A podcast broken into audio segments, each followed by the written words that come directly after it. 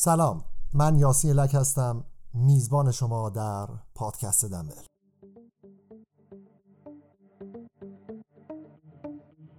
این اپیزود هفتم پادکست دنبله، جایی که ما خلاصه ای از یک کتاب معتبر ورزشی رو براتون بازگو میکنیم، کنارش از تجربیات خودمون بهش اضافه میکنیم و بهش مقالات مرتبط در مورد اون موضوع رو اضافه میکنیم که اگر از کتاب خوشتون اومد خودتون کتاب رو تهیه کنید و بخونید. یادتون باشه اپیزودهای دنبل هیچ وقت جای کتاب خوندن رو نمیگیره و فقط به شما سرنخهایی در مورد اون موضوع میده که خودتون بعداً بخونید و روی اون موضوع تفکر کنید. اپیزود هفتم پادکست دنبل توی تیر ماه هزار و چهارصد و یک منتشر میشه و من یاسین لک به سراغ موضوعات مختلف توی این اپیزود میرم.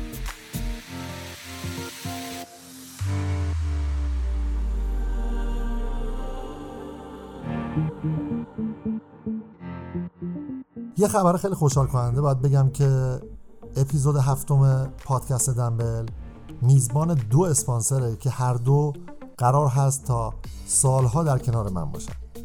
اسپانسر اصلی این اپیزود داروخانه شمیم نسبه. درست که شرایط اقتصادی الان خیلی اجازه خرید مکمل رو ما نمیده، اما بعضی مکمل‌ها که قیمت بالایی ندارن گاهی اوقات میتونن به روند پیشرفتمون کمک کنن. واقعیتش رو بخواین الان با این شرایط متاسفانه افراد سودجو از هر ترفندی استفاده میکنن تا بتونن جیب مردم رو خالی کنن. مکمل فیک و تقلبی هم که تو بازار ایران خیلی زیاد شده، هر کسی هم که میبینی یه آشنا داره که از دبی یا ترکیه داره مکمل میاره، یعنی خیلی خنده‌دار شده واقعا. هر تصمیم اشتباهی در مورد انتخاب مکمل هم میتونه به سلامتیمون ضرر بزنه. علت اینکه تاکید ما خرید از داروخانه‌هاست هم همین مسئله است. اگر هم از نظر اقتصادی دچار مشکل هستین، پیشنهاد من هم برای خرید فقط و فقط یک مکمل ضروری، داشتن یک کراتین برای حفظ و رشد توده عضلانی و افزایش کارایی. حالا اگر زورتون میرسه یه وی هم کنارش باشه که چه بهتر. خلاصه که داروخانه شمیم نسب کلی مکمل و ویتامین و مینرال‌های مختلف رو داره که میتونید ازشون تهیه کنید. ارسال هم دارن به سراسر ایران. آدرس و شماره تماسشون رو هم داخل توضیحات میذارم. خب بریم سراغ اپیزود هفتم پادکست دنبل، ببینیم چه خبر.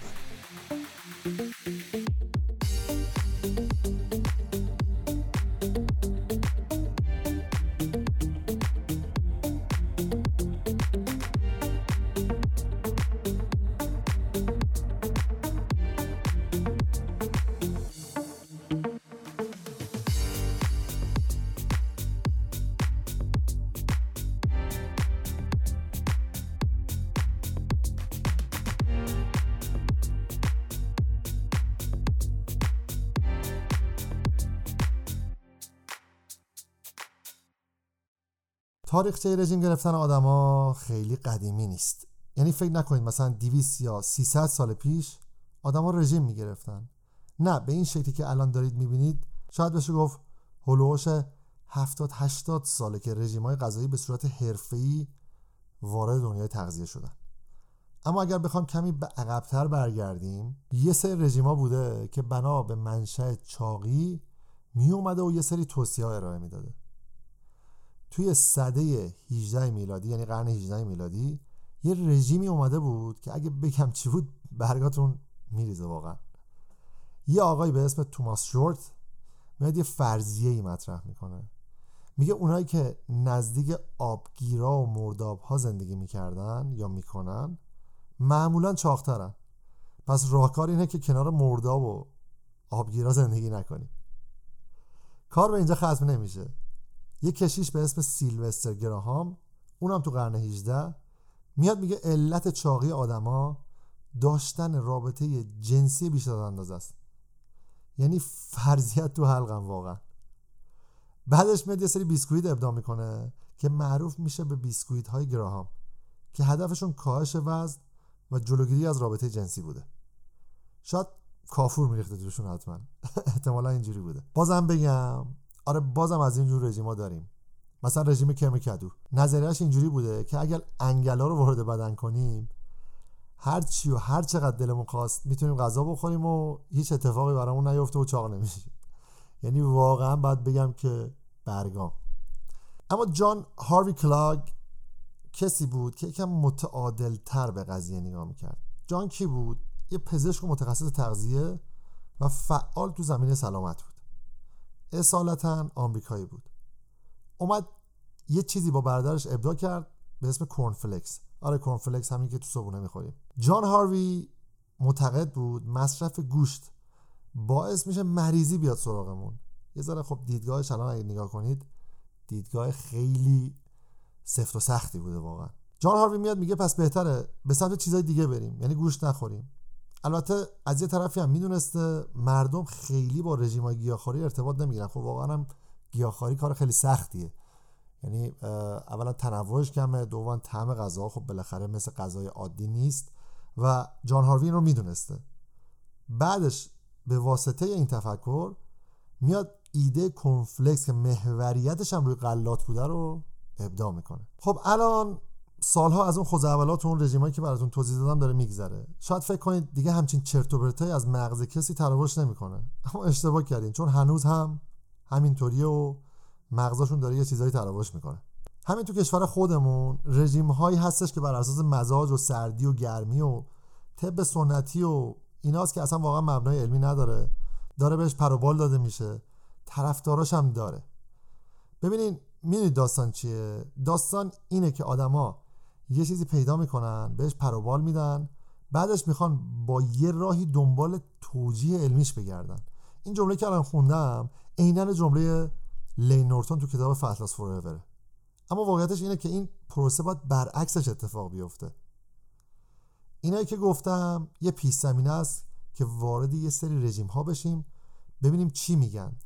در کل اگه اپیزودهای قبلی رو گوش کرده باشین هیچ نوع رژیم غذایی خاصی قرار نیست معجزه کنه و همه رژیم‌ها از قانون کاهش کالری تبعیت میکنن تا نتایج رو توی کاهش وزن به ما نشون بدن، وگرنه از لحاظ علمی هیچ گونه رژیمی برتری نسبت به اون یکی رژیم نداره.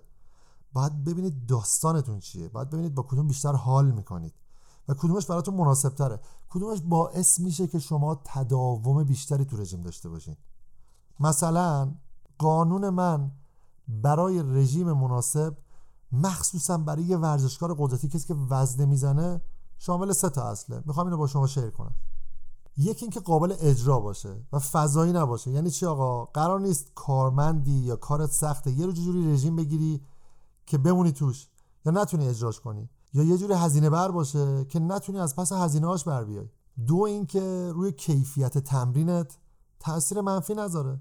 خانم آقا قرار نیست یه جوری رژیم بگیری و مثلا یه سری غذاها رو محدود کنی که وسط تمرین غش کنی.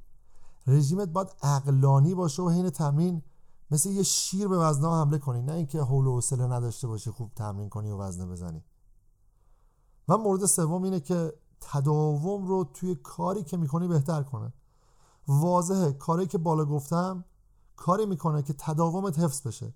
باید با کاری که میکنی حال کنی وگرنه میذاریش کنار. چند تا نکته دیگه هم که خوبه بدونید اینه که اساسا رژیم گرفتن نقطه شروع پایان نداره. یعنی چی؟ یعنی نمیتونی بگی خب من وارد این مسیر شدم تا فلان ماه ادامه میدم بعد ول میکنم به امان خدا. یادتون باشه رژیم گرفتن و این مسیر یه وسیله است که بهت چسبیده و باید باهاش تا یه عمر زندگی کنی، نه اینکه هر موقع حال کردم ولش کنم. میتونی سرعت و کیفیت رژیم رو کم و زیاد کنی، اما اینکه بذاریش کنار نداری.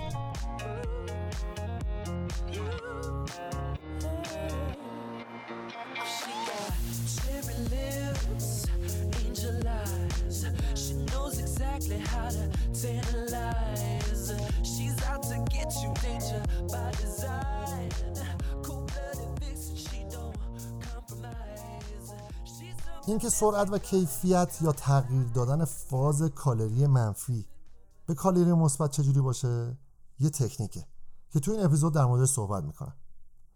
اسمش ریورس دایته یا رژیم معکوس.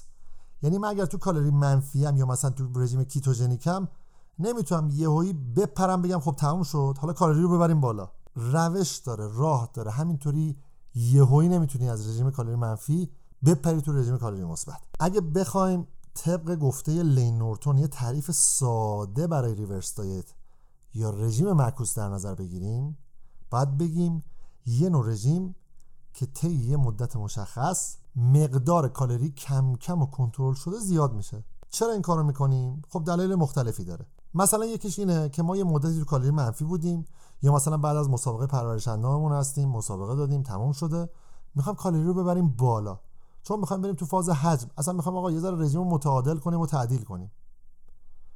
تو اپیزودهای قبلی بخش تغذیه گوش کرده باشین، گفتم برای هایپرتروفی ایدال زمانی که ما کالری مثبت هستیم عضله بهتر میسازیم، نه اینکه تو کالری منفی نتونیم بسازیم، سخته، اما تو کالری مثبت ما ضعفمون رو بهتر میتونیم بگیریم. خب طبیعتا ما اگر بخوایم تغییر فاز بدیم از یه رژیم باید استفاده کنیم، از یه روشی باید استفاده کنیم که بهش میگن ریورس دایت. یکی دیگه از دلایل این که میخوایم بریم تو رژیم معکوس اینه که مثلا تو رژیم کیتوژنیک هستیم، خب کربو تو این رژیم محدوده، الان باید حواسمون باشه آروم آروم کالری و کربو رو ببریم بالا، چون قضیه بادی فت اورشود یا همون بازگشت مضاعف چربی اتفاق نیفته.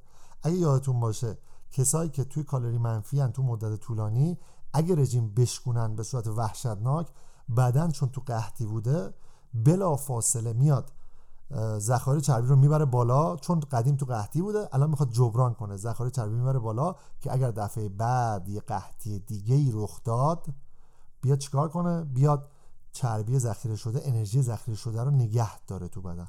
لازم هم است اینو بگم که رژیم معکوس اساسا برای کاهش وزن نیست، در واقع ما داریم کالری رو اصولی بالا میاریم که عوارض مختلف یقمون رو نگیره. توی رژیم معکوس خب میخوایم سوخت و ساز رو بالا ببریم. یادتونه تو اپیزود قبلی گفتم وقتی کالری کم میشه سازگاری‌های متابولیکی رخ میده.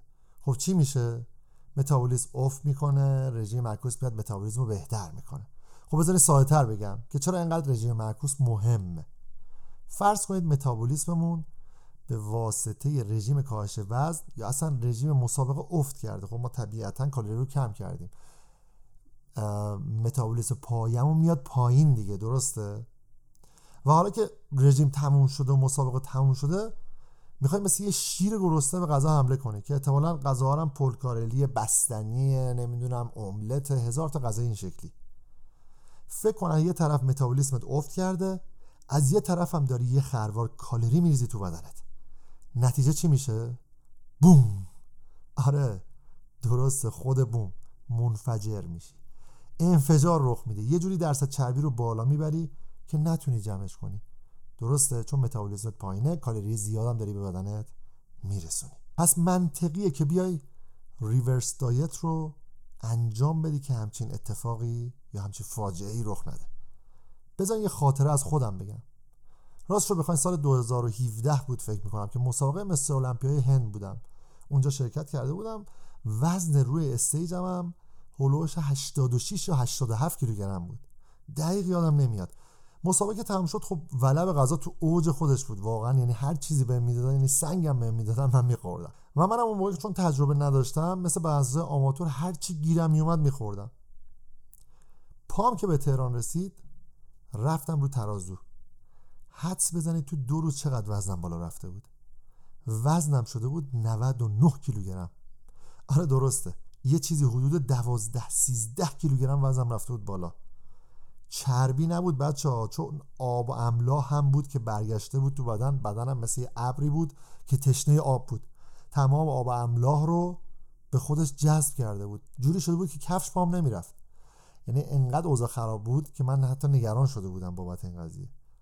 اگه همینطوری هم ادامه میدادم احتمالاً درصد زیادی از این وزنی که گرفته بودم میشد چربی. حالا من اگه اجازه میدادم سرعت سوخت و ساز بدنم با اون کالری دریافتیم همزمان و متعادل بره بالا، این اتفاق برام نمیافتاد. تو رژیم معکوس هدفمون همین چیزیه که الان راجع بهش صحبت کردم، یعنی اجازه بدیم سرعت سوخت و سازمون با سرعت کالری مصرفیمون که داریم میخوریم جور در بیاد. خب ممکنه سوال پیش بیاد، آقا مگه شما تو اپیزود قبلی نگفتی کالری زیاد بشه درصد چربی میره بالا و بحث تعادل کالری مهمه، پس اینجا داستان چیه؟ آقا خانم، ما هنوزم بر همون باور قبلیمون هستیم البته، اما اینکه آروم آروم کالری رو ببریم بالا اجازه نمیدیم که این کالری مازاد که البته قرار نزدیک به کالری تثبیت قبلی باشه و نبره تو مازاد، به صورت چربی ذخیره بشه، بهش اجازه رو نمیدیم. نهایتا این که ریورس دایت یه ابزاره برای اینکه ترکیب بدنیمون بعد از یه رژیم سفت و سخت به هم نخوره.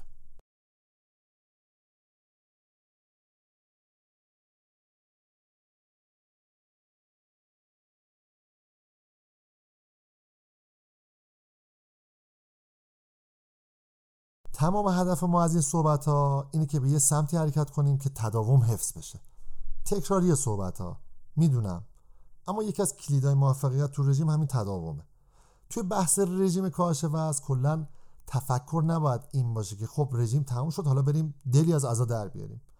میخوام بگم این دلی از عزا در آوردن هم باید با برنامه ریزی و هدفمند باشه کلا، چون اگه نباشه درصد چربی جوری میره بالا و بعدن جبرانی عمل میکنه تو ذخیره چربی که شاید دفعه بعد به این راحتی ها نتونیم بدن فیت داشته باشیم. اگر پیج منم داشته باشید دیدید که عکس بعضی از این مراجعه کننده ها و ورزشکارا میذارم. بعضی ما قبل و بعدشون رو اگر دقت کنید فرق داره، یعنی قبلش بهتر از بعدشه. بعدش چرا بد شده؟ چون رژیم رو ول کرده، یعنی همون بادی فت اورشوت اتفاق افتاده. یعنی ما نمیخوایم این اتفاق بیفته، چون دفعه بعد کار سخت‌تر میشه و دیگه نمیتونی برگردی به دوران اوجت. اگه بخوام مثال ساده هم بزنم، با ماشین که رانندگی میکنیم سر بالایی و سر پایینی که با یه دنده حرکت نمیکنیم، دنده عوض میکنیم بنا به شرایط. اینجا هم همونطوریه. خب حالا چند تا پیشنهاد برای شمایی که رژیم کاهش وزن گرفتین و به وزن ایدئال رو رسیدین، میخواین کم کم رژیم رو تغییر فاز بدین و اصطلاحاً دنده عوض کنین. یکی این که رژیم کاهش وزن که تموم شد لازم نیست همینطوری تو کالری منفی بمونید.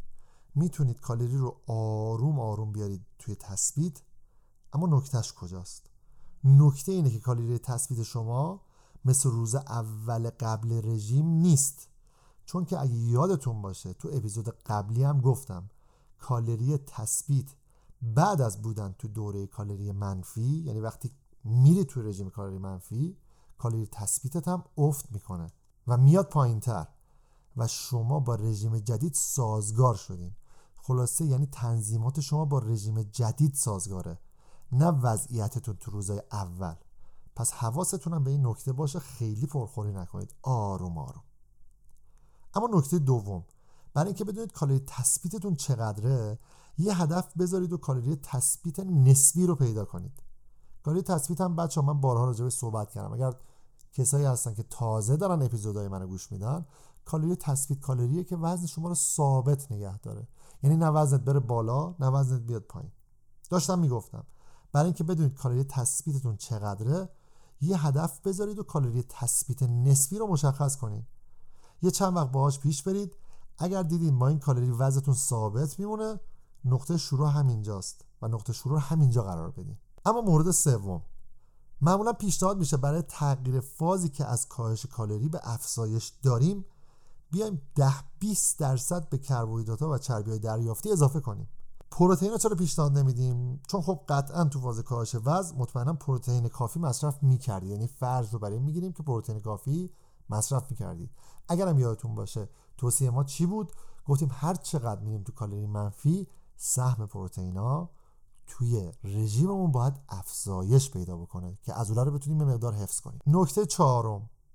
نکته چهارم چی میگه؟ نکته چهارم میگه که اون ده تا بیست درصد کربو و چربی رو انتخابی بذارین، یعنی کلا منعطف باش برخورد کنین. چیزی که دوست دارین رو بیارید تو برنامه. یه سری شواهد هم وجود داره که نشون میده بعد از یه دوره رژیم کاهش وزن، چون تو دوران رژیم مصرف چربی کم شده بوده، بعدن تمایلی به سوزوندنشون هم نداشته، پس بیشتر بعدن ترجیح میده که کربوهیدرات‌ها رو به عنوان سوخت مصرف کنه. البته اگر رژیمتون رژیم استاندارد بوده باشه، نه کیتوژنیک، چون کیتوژنیک طبیعتا استفاده از چربی‌ها بیشتره، بدن تمایلش به سوزوندن چربی‌ها هم بیشتر.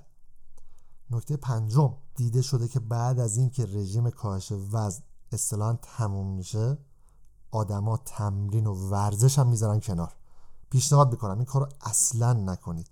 حداقل فعالیت رو وقتی دارین رژیم معکوس میگیرید داشته باشید. خب مورد ششم، مورد ششم اینه که هر هفته که جلوتر میریم یه مقدار کالری رو از طریق کربوهیدرات‌ها و چربی‌ها بالاتر ببرید. معیارتون هم این باشه که نباید از دو دهم یا پنج دهم درصد وزن حال حاضرم بیشتر وزن اضافه کنم. یعنی اگر مثلا پنجاه کیلو هم بیشتر از ده کیلو وزنم اضافه نشه. مورد هفتم آخر اینه که من کی میتونم رژیم معکوس رو تموم کنم. باید بگم بستگی به هدفتون داره. این که ضعف‌های بدنی رو پوشش دادین و درستش کردین یا نه، یا اصلا از بدنتون راضی هستین و میخواین درصد چربی رو بازم کم کنین، پیشنهاد اینه که سهم کالری رو پنج تا هفت درصد کم کنین و با همین فرمون ادامه بدید. اینطوری نگرانی هم از بابت اضافه وزن ندارید. خلاصه این که خیلی حواستون باشه. اگر رژیم معکوس گرفتین و دیدین وزنتون داره از یه درصد وزن حال حاضر بدنتون بالاتر میره، بهتر یکم آرومترش کنید و کالری رو به سمتی ببرید که وزن رو ثابت نگه داره.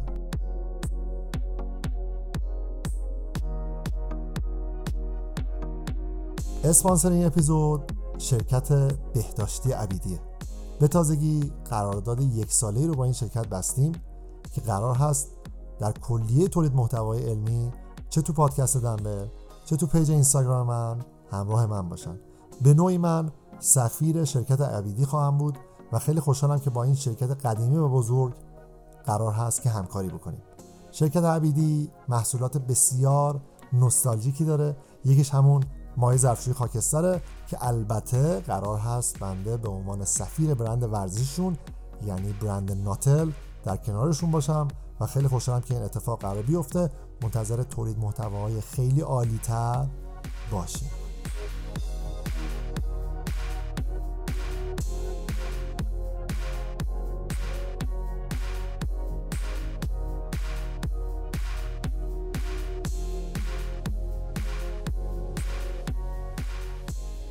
خب اینم از رژیم معکوس. امیدوارم که کاملا جا افتاده باشه و بهش مثل ابزار نگاه کنین. اگر از اون دسته آدمایی هستین که میخواین یه شبه راه صد ساله رو طی کنین، احتمالاً رژیم معکوس بد جور رو مختون میره. یعنی بعضی تحمل نمیکنن، بعضی موقع بیان رژیم معکوس بگیرن، میترسن، میگن وای نکنه چاق بشم، نکنه فلان بشم، نکنه اینجوری بشم و خیلی راجبش میترسن. و پیشنهادم به افراد اینه که باور قبلیتون رو یه شیفتیلید بکنید، کلاً پاکش کنید، یه تجدید نظر کنید و در مورد ریورس دایت بیشتر بخونید و این اپیزود رو دوباره از اول گوش بدید. اپیزود هفتم پادکست دملم اینجا تموم شد. اگر دیر به دیر میام پیشتون برای اینه که مطالب رو باید جمع‌آوری کنم و بنویسم که خیلی خدایی واقعا زمان بره برام و از اونجایی که حساسم تا کار خوب در بیاد، یکم فاصله بین هر اپیزود زیاد میشه که سعی میکنم زود به زود در کنارتون باشم. ممنون میشم دنبل رو به دوستانتون معرفی کنین و اگه توی کست باکس یا هر جای دیگه دنبل رو سابسکرایب نکردید، همین الان برید و سابسکرایب کنید. اما در مورد اپیزود بعدی یه ایده‌ای در مورد اپیزود بعدی دارم که توی اینستاگرامم حتما فالو کنید. اینستاگرام منو یاسین لک آی اف وی. یه اپیزود خیلی باحاله، خیلی خاصه که به زودی توی اینستاگرام راجع بهش صحبت میکنم و توضیحات میدم در موردش. به امید دیدارتون تو اپیزود هشتم که اپیزود خیلی خاصه. منتظرم باشید، در موردش توی اینستاگرام راجع بهش صحبت میکنم. به امید دیدار.